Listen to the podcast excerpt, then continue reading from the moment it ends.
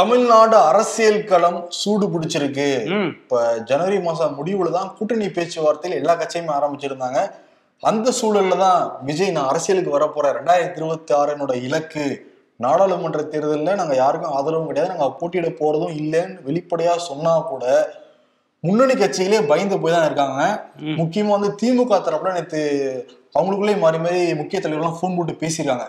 என்ன காரணம்னா ரெண்டாயிரத்தி இருபத்தி ஒண்ணு சட்டமன்ற தேர்தல்லையே வெறும் மூணு பர்சன்ட் வாக்கு வித்தியாசம் தான் திமுக வந்து ஜெயிச்சிருக்கு.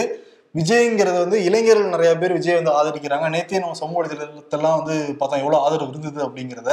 இன்கேஸ் அந்த மூணு பர்சன்ட் நாலு பர்சன்ட் அஞ்சு பர்சன்ட் வந்துச்சுன்னா தொங்கு சட்டமன்றமே அமையறதுக்கான வாய்ப்பு இருக்கு ரெண்டாயிரத்தி இருபத்தி ஆறுல அப்படின்ட்டு. ரெண்டாயிரத்தி இருபத்தி நாலு விட்டு ரெண்டாயிரத்தி இருபத்தி ஆறை பேச ஆரம்பிச்சிருக்காங்க. ஓ இப்ப திரும்ப இப்ப இன்னைக்கு ரெண்டாயிரத்தி இருபத்தி நாலுக்கு வந்திருக்காங்க போலயே அண்ணா அறிவாலயத்துல. அண்ணா அறிவாலயத்துல ஜனவரி மாசம் அந்த முடிவுல இருந்தே கூட்டணி கட்சிகளை கூப்பிட்டு கூப்பிட்டு பேச்சுவார்த்தை நடத்திக்கிட்டு இருக்காங்க.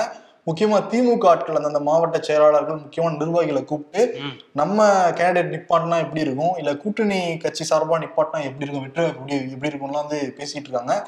அந்த சமயத்துல காங்கிரஸ் வந்து எங்களுக்கு பன்னெண்டு சீட்டு வேணும் அப்படிங்கறத வந்து கேட்டிருந்தாங்க. அந்த பன்னெண்டு சீட்லாம் கொடுக்கவே முடியாதுங்கிறத திமுக திட்டவட்டமா இருக்காங்க. அவங்க ஆரம்பிக்கிறப்ப ஆறு ஏழுல தான் ஆரம்பிக்கிறாங்க திமுக. ம். அவங்க பன்னெண்டுல இருந்து ஆரம்பிக்கிறாங்க. ஆனா ரெண்டு பேருக்குமே தெரியும் முடிய போறது ஒன்பது தான் அப்படிங்கிறது. ரெண்டாயிரத்தி பத்தொன்பது ஒன்பது தான் கொடுத்தாங்க. பாண்டிச்சேரி சேர்த்து பத்து தொகுதி- தொகுதி கொடுத்தாங்க திமுக தரப்புல இருந்து காங்கிரஸுக்கு. அதுதான் பத்துல ஃபைனல் ஆகும் தான் சொல்றாங்க. இன்னைக்கு வந்து ரெண்டு கம்யூனிஸ்டும் நாலு நாலு தொகுதிகள் கேக்குறாங்களாம். ஏன்னா திமுக வந்து ஒண்ணு பண்ணலாங்கிற ஒரு பிளான்ல இருந்தாங்களாம். ஓ ரெண்டையே ஒன்னாக்கலான் இருந்தாங்களா? அதனால நம்ம நாலு கேட்டாதான் நம்ம பழையபடி ரெண்டாவது நம்ம கிடைக்கும். இப்பவே நம்ம வந்து ஓகேங்க நீங்க கொடுக்கறதெல்லாம் நாங்க வாங்கிக்கிறோங்க அப்படின்னு வந்து சொல்லிட்டோம்னா அது ஒன்னாயிடும் இன்னொன்னு நம்ம முழு கட்சி நடத்திக்கிட்டு இருக்கோம். அவங்க சொல்றதும் வாங்கிட்டு போக முடியாதுல்ல. இப்பதான் அதான் நடக்க போகுது கடைசியில. இதெல்லாம் கேக்குறது கேட்போம். ஒரு நாலு கேட்போம் மூணு கேட்போம் அப்படின்னு சொல்லிட்டு ரெண்டு கம்யூனிஸ்டுமே நாலு நாள் கேக்குறாங்க. யார்கிட்ட கேக்குற? அண்ணன் தானே கேக்குறேன்னு வடிவேல் சொல்ற மாதிரி கேட்டிருக்காங்க. ஆமா இன்னொரு பக்கம் வந்து மதிமுக ரெண்டு கேட்டுக்கிட்டு இருக்காங்க. இன்னொரு பக்கம் வந்து ஐஜேகே இந்த ரெண்டாயிரத்தி பத்தொன்பது நாடாளுமன்ற தேர்தலில் ஐஜேகே வந்து போட்டிட்டாங்க இப்ப ஐஜேகே வந்து பிஜேபி கூட்டணிக்கு போயிட்டாங்க. ஓ. அந்த ஐஜேகே இருக்கிற அந்த தொகுதி தான் இப்ப கமல்ஹாசன் கொடுக்க போறாங்க. ஓ அப்ப மிச்ச மீதியை தான் கொடுக்குறாங்களா? மானிமா தலைவருக்கு? அப்படிலாம் சொல்ல முடியாது. இப்ப அது கூட்டணி கணக்குன்னு வரப்ப ஒருத்தர் போவாங்க ஒருத்தர் வருவாங்க. அதுதான் அவருக்காக இவர் கொடுத்தாலும் டேலி பண்ணிக்க முடியாது இல்ல ஆனா கமல்ஹாசன் வந்து கோவையில அப்படி இல்லாட்டி சென்னையில அப்படிங்கிறாங்க. கோவையிலனா மகேந்திரன் கேட்டுக்கிட்டு இருக்காராம் அவரு. அவர் கூட இருந்து பிரிஞ்சு போனார்ல திமுக இருக்காருல மகேந்திரன். அங்கேயே போனா அவர் ஆல்ரெடிக்கும் அவருக்கும் நமக்கும் கொஞ்சம் சண்டை இருக்கு மனஸ்தாபம் இருக்கு.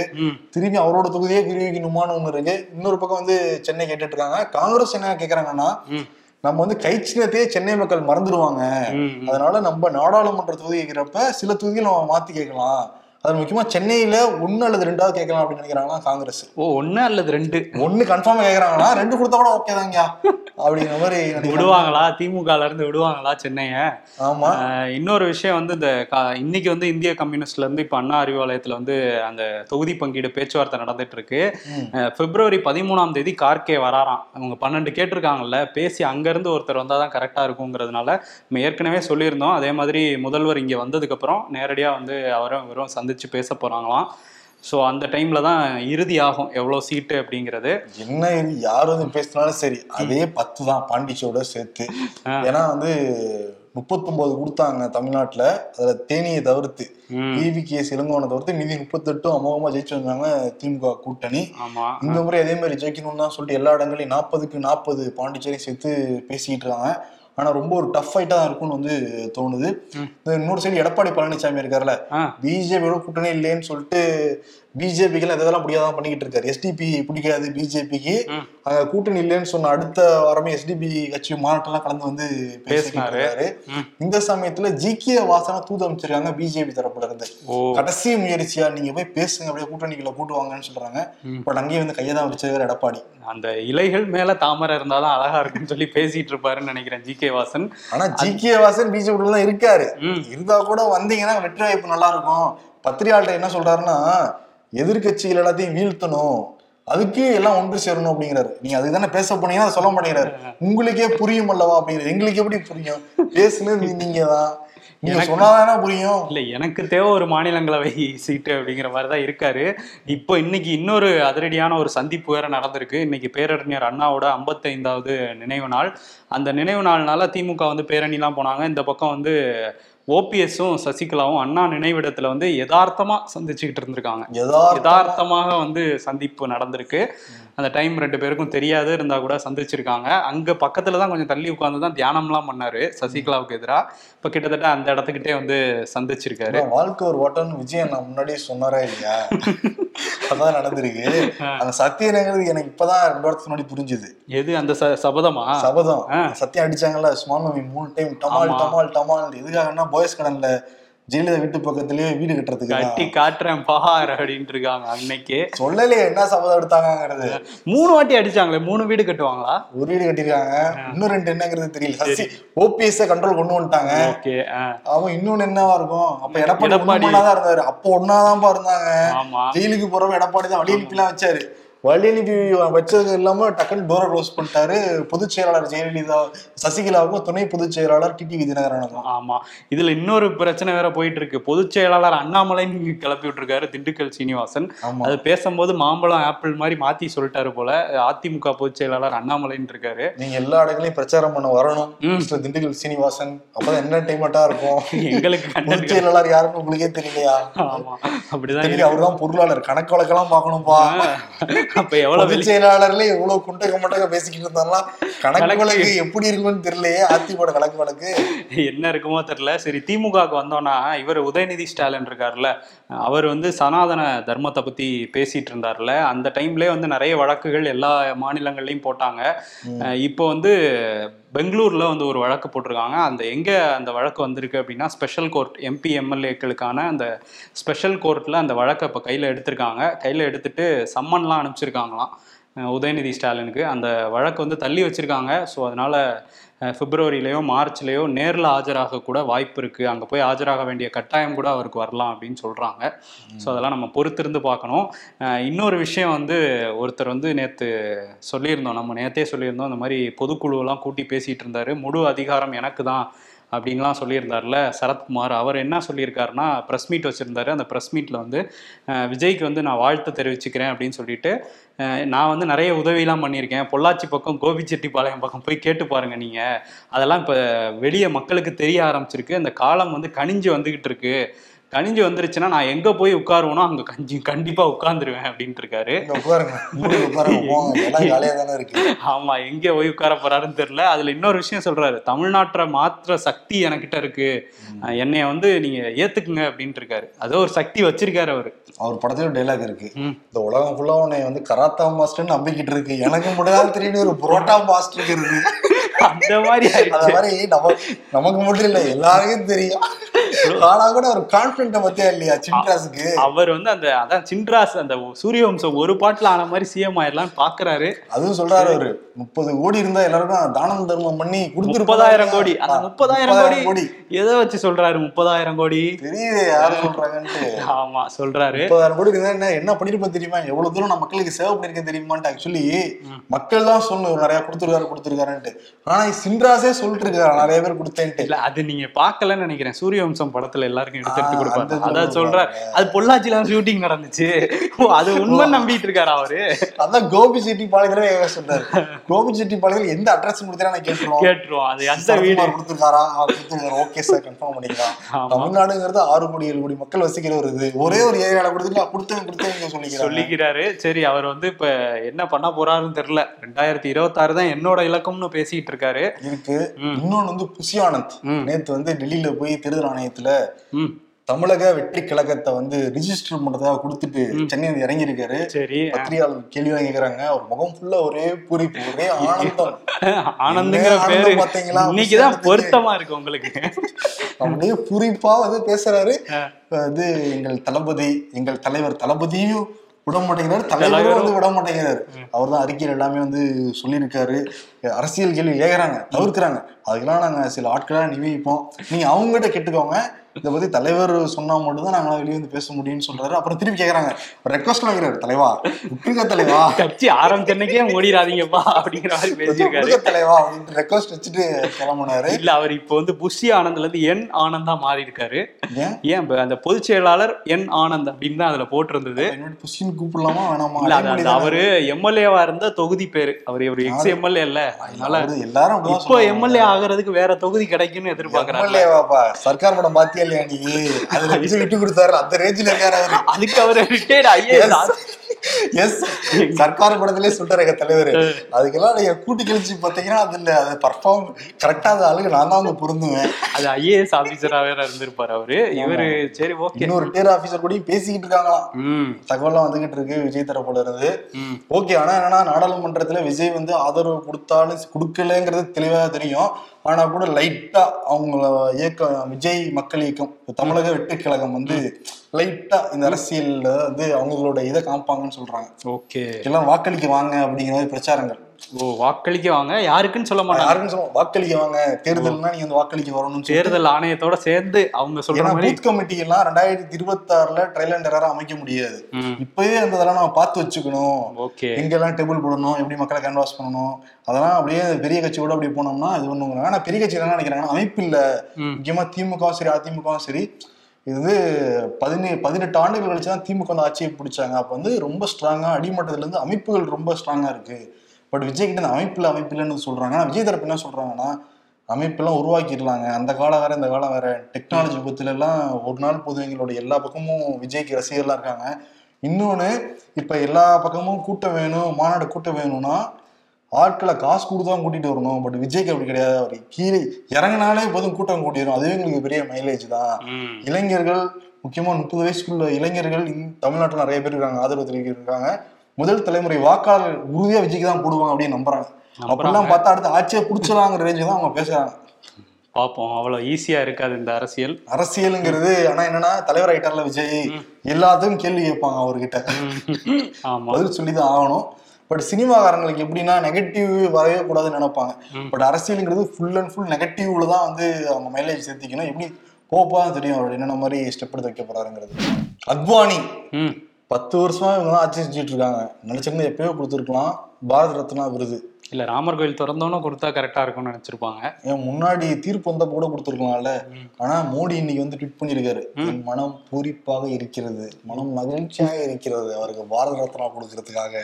ஒரு மேடையில நிப்பாரு அப்படி ஓரமா கண்டுக்காம கூட போவாரு. அது மேடையில வேறப்பா. ஓ. ட்விட்டர் பர்ஃபார்மன்ஸ்ங்கிறது வேற. தானே வேற சரி அதுதான் இவங்க காங்கிரஸ்ல இருந்து என்ன சொல்றாங்க? அத்வானி கொடுக்குறீங்க. இங்க இந்தியால கம்ப்யூட்டர் புரட்சி கொண்டு வந்த ராஜீவ் காந்திக்கு கொடுக்க மறுக்கிறீங்க. அதே மாதிரி தொண்ணூத்தி ஒண்ணுல அப்படியே பொருளாதாரமே கீழே கடந்தப்போ நிதியமைச்சராக வந்து நம்ம இவர் தான் மன்மோகன் சிங் தான் தூக்கி நிறுத்தினார். பத்து வருஷம் பிரைம் மினிஸ்டராக இருந்திருக்காரு. அவருக்கெல்லாம் ஏன் கொடுக்க மாட்டேங்கிறீங்க? அப்படின்னு கேட்டுட்டு இருக்காங்க. அதில் அவங்களே பதிலையும் சொல்லிடுறாங்க. எதிர்க்கட்சியை சேர்ந்தவங்களாம் அவர் தான் வந்து இந்த ரத யாத்திரையை முன்னிறுத்தி நடத்தி பாபர் மசூதி இடிப்புலலாம் இருந்தார். அதனால தான் கொடுக்குறாங்க.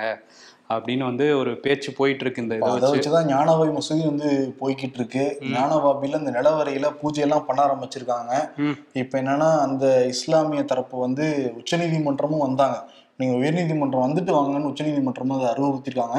பட் உயர்நீதிமன்றத்துல இந்த வழக்கு வந்தப்ப அந்த மாவட்ட நீதிமன்றம் கொடுத்த தீர்ப்புக்கு தடை விதிக்க மறுத்திருக்காங்க. அதனால பூஜை நடைபெற்றுட்டு தான் இருக்காங்க காசி விஸ்வநாதர் ஆலயத்துல. பலத்த பாதுகாப்புகள் எல்லாம் வந்து இந்த போடப்பட்டிருக்கு இதுக்கு விதை போட்டது யாரு? அத்வானி அந்த யாத்திரைங்கிறது இங்க ரத யாத்திரை பாரத ரத்னா கொடுத்துருக்காங்க. பிஜேபி பேருங்களை தானே சொல்லிக்கிட்டு இருக்காங்க. ஆமா. ரத யாத்திரை முன்னின்று நடத்தினவர்னு அவங்களே அதான் சொல்றாங்க. இன்னொரு விஷயம் வந்து அரவிந்த் கெஜ்ரிவால். ஏற்கனவே ஒரு ஹேமந்த் சோரன் வந்து உள்ள இருக்காரு அமலாக்கத்துறை கஸ்டடியில. அரவிந்த் கெஜ்ரிவாலை ரொம்ப நாலஞ்சு சம்மன் அனுப்பிச்சிட்டாங்க. நேத்து அஞ்சாவது சம்மன். அந்த சம்மனுக்கு வருவாருன்னு பார்த்தா வரல. இன்னைக்கு வந்து சரி இடி சம்மனுக்கு தான் வரல. நம்ம டெல்லி போலீஸை வச்சு ஒரு நோட்டீஸ் அனுப்புவோம்னு சொல்லிட்டு மத்திய உள்துறை அமைச்சகத்துல இருந்து இன்னைக்கு ஒரு நோட்டீஸ் அனுப்பிச்சிருக்காங்க. அவர் வீட்டுக்கு போலீஸையும் அனுப்பிச்சிருக்காங்க. எதுக்காக அப்படின்னா அஹ், நீங்க வந்து இந்த மாதிரி ஏழு எம்எல்ஏக்களை ஒரு ஒருத்தருக்கும் இருபத்தஞ்சு கோடி கொடுத்து பாஜக வந்து இந்த மாதிரி விலைக்கு வாங்க பாக்குறாங்கன்னு ஒரு குற்றச்சாட்டை பிரஸ் மீட்ல வச்சிருந்தீங்க. இது வந்து நாங்களா முன் வந்து விசாரிக்கிறோம். இப்படி ஒரு குற்றச்சாட்டு இருக்கு. இதுல உங்க தரப்பு வாதத்தை சொல்லுங்க. யார சொன்னா அந்த எம்எல்ஏ யாரு? நீங்க வாங்க. அந்த நீங்க எங்க டெல்லி போலீஸ் ஆபீஸ்க்கு வாங்க. நாங்க விசாரிச்சுக்கிறோம்னு சொல்லிட்டு வீட்டுக்கே வந்திருக்காங்க. ஆம் ஆத்மில இருந்து என்ன சொல்றாங்கன்னா நாங்க நோட்டீஸை வாங்க தயாரா தான் இருக்கோம். ஆனா அவங்க வரும்போதே டெல்லி போலீஸ் வரும்போதே ப்ரெஸ் எல்லாம் கூட்டிட்டு வந்துட்டாங்க. வந்து இந்த மாதிரி இவர் பொய் சொல்றாருங்கிற மாதிரி ஒரு பிம்பத்தை வந்து உருவாக்க பாக்குறாங்க. டெல்லி போலீஸ் அப்படின்னு சொல்லியிருக்காங்க. ஸோ அமித்ஷா வெர்சஸ் இது வந்து இப்போ ஆரம்பிச்சிருக்கு. கெஜ்ரிவால். வந்து போய்கிட்டு இருக்கு பட் என்னன்னா பல கட்சிகள் வந்து இந்த ஆயிரத்தி தொள்ளாயிரத்தி தொண்ணூறுல இருந்து வந்தவங்க ரொம்ப ஸ்ட்ராங்கா இருக்காங்க. ரெண்டாயிரத்துக்கு பிறகு கட்சி ஆரம்பிச்சு ரெண்டு மாநிலங்கள்ல ஆட்சி பண்ணிட்டு இருக்கிறது அரவிந்த் கெஜ்ரிவால் தான். அவர் ஒரு முக்கியமான ஒரு மாடல் தான். டெல்லி மாடலுங்கிறது முக்கியமான ஒரு மாடல் தான். நல்ல அரசியலும் பண்ணிக்கிட்டு இருக்காரு. பட் டெல்லிக்குள்ள இருந்தே அவங்களோட கண்ட வரலோட்டு ஆட்டிட்டு இருக்காரு பாத்தியா அரவிந்த் கெஜ்ரிவால்? ஆமா அதே மாதிரி அவர் இன்னொரு மாநிலத்துல ஆம் ஆத்மி இருக்காங்கல்ல பஞ்சாப். அங்க வந்து ம- அஹ் இதுவா இருந்தார் கவர்னரா இருந்தார் பன்வாரிலால் புரோஹித். இங்க பல சம்பவங்களை பண்ணிட்டு தானே அங்க போனாரு. இன்னைக்கு திடீர் சம்பவத்தை சொல்றீங்க? அந்த ஆய்வுலாம் பண்ண போனாரு. அந்த சம்பவம். அவர் இப்ப இதுல ஆட்சிக்கு எதிராக ஏதாவது குடைச்சல் கொடுத்துட்டு இருப்பார்ல அது வந்தோடனே ஆய்வுலாம் பண்ணிட்டு இருந்தாரு பண்ணாரு. ஆமா ஆமா குப்பையெல்லாம் போட்டு கூட்டிட்டு பிரச்சனையாச்சு அதுக்கப்புறம் அதெல்லாம் சொல்ல முடியாது. அது சொல்ல முடியாது. அதுக்கப்புறம் வேற ஒரு பிரச்சனையெல்லாம் வேற வந்துச்சு.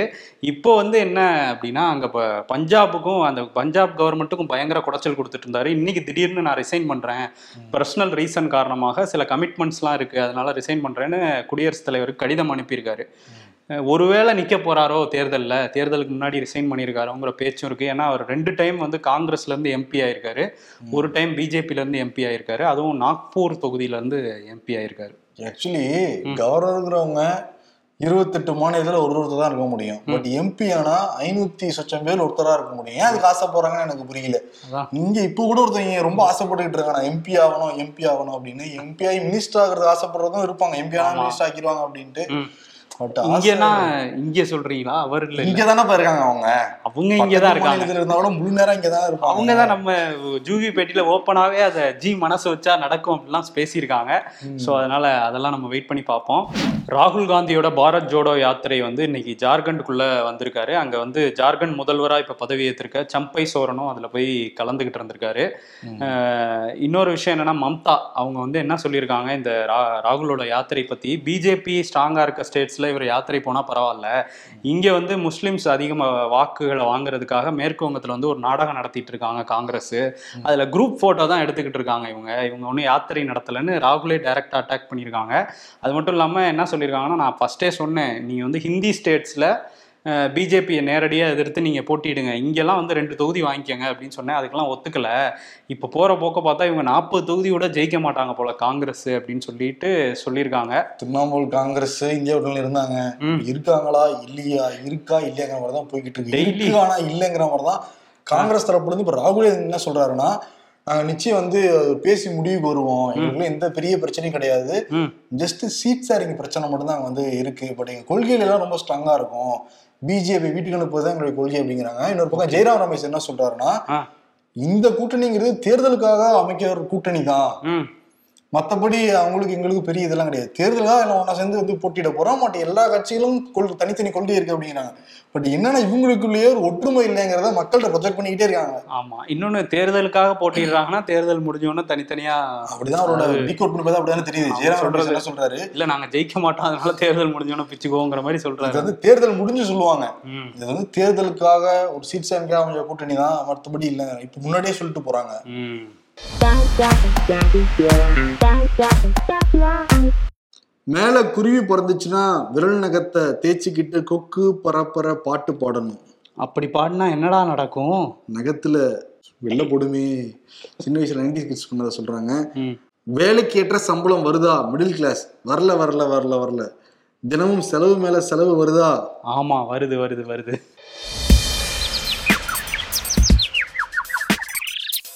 ஹலோ நான் டிவிகே தலைவர் பேசுறேன். நானும் டிவிகே தலைவர் தான் பேசுறேன். தமிழக வெற்றிக் கழகம். தமிழக வாழ்வுரிமை கட்சி. அரசியலிலும் கிரிக்கெட்டை போல்தான் கேட்சுகளை கைவிட்டால் போட்டிகளை இழக்க நேரிடும் பிரசாந்த் கிஷோர். நிதிஷ்குமார் மாதிரி கேட்சை விட்டுட்டு மேட்ச் ஃபிக்சிங் செய்யலாமே. அரசியல்ல இதெல்லாம் சாதாரணமாப்பா. விருது முதலமைச்சர் மு க ஸ்டாலினுக்கு. எதுக்காகனா அவர் வந்து ஒரு இப்ப கணக்கு வாத்தியார் மாதிரி நின்று ரொம்ப ஸ்ட்ரிக்டா இருக்காராம் அவரு. இவ்வளவுதான் கொடுக்க முடியாது இதுக்கு மேல யாரும் எக்ஸ்ட்ராலாம் கொடுக்க முடியாது. நீங்க கேட்கறது என்னன்னாலும் கேட்டுக்கோங்க. இவ்வளவுதான் என் கட்சினால பண்ண முடியும். ஏன்னா மற்ற மாநிலங்கள்லாம் பெரிய பிரச்சனை போயிட்டு கூட்டணிக்குள்ளார. அப்படிலாம் நாங்கெல்லாம் எதுவுமே பண்றது இல்லைங்க என் கணக்கு ரொம்ப ஸ்ட்ரிக்டான கணக்கு நான் ரொம்ப ஸ்ட்ரிக்ட் கணக்கு இல்லை அப்படிங்கிற மாதிரி காட்டுறாரு அவரு. அண்ணா அறிவாலயத்துல அவரோட ஆட்களை வச்சு. அதனால கணக்கு வாத்தியாருக்கு விருதை கொடுத்துடலாம். ஆமா இப்ப அங்க ஸ்பெயின்ல கூட கணக்கு தான் போட்டுட்டு இருக்காரு போல. அந்த முதலீடுகளை- எந்த அளவுக்கு ஈர்க்க முடியும் அப்படின்ட்டு. ஆமா. இவங்க மத்திய அரசுல இருந்து ஏதோ ஒரு கணக்கு போட்டு இருபத்தொன்பது ரூபாய்க்கு அரிசி கொடுக்குறாங்களாமே. ஆமா பாரத் அரிசி அதுக்கு பேரு. பேரே பாரத் அரிசியா? பாரத் நாட்டுல பாரத் அரிசி. ஏன்னா. அவங்களே ஒத்துக்குறாங்க அது. ஃபுட் ப்ராடக்டோட அந்த காஸ்ட் வந்து அதிகமாயிருச்சு இன்ஃப்ளேஷன் ரொம்ப அதிகமா போயிருக்கு. பா சிதம்பரமா தான் சொல்லியிருந்தாரு. ஏழு பர்சன்ட்க்கு மேல போய்கிட்டு இருக்கு. அதை எல்லாம் பேசவே நிர்மலா சீதாராமன் சொல்லிட்டு பட்ஜெட் இதுக்கு வந்து ரியாக்ஷன்லாம் கொடுத்திருந்தாரு. மத்திய அரசு உணர்ந்திருக்காங்க போல இருக்கு.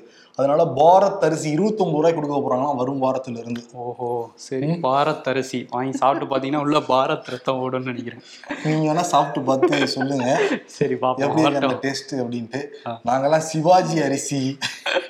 பொன்னி அரிசி. எம்ஜிஆர் அரிசி சாப்பிட்டுருக்கீங்களா? சிவாஜி அரிசி தான் ஃபேமஸ் சரி ஓகே நன்றி. வணக்கம்.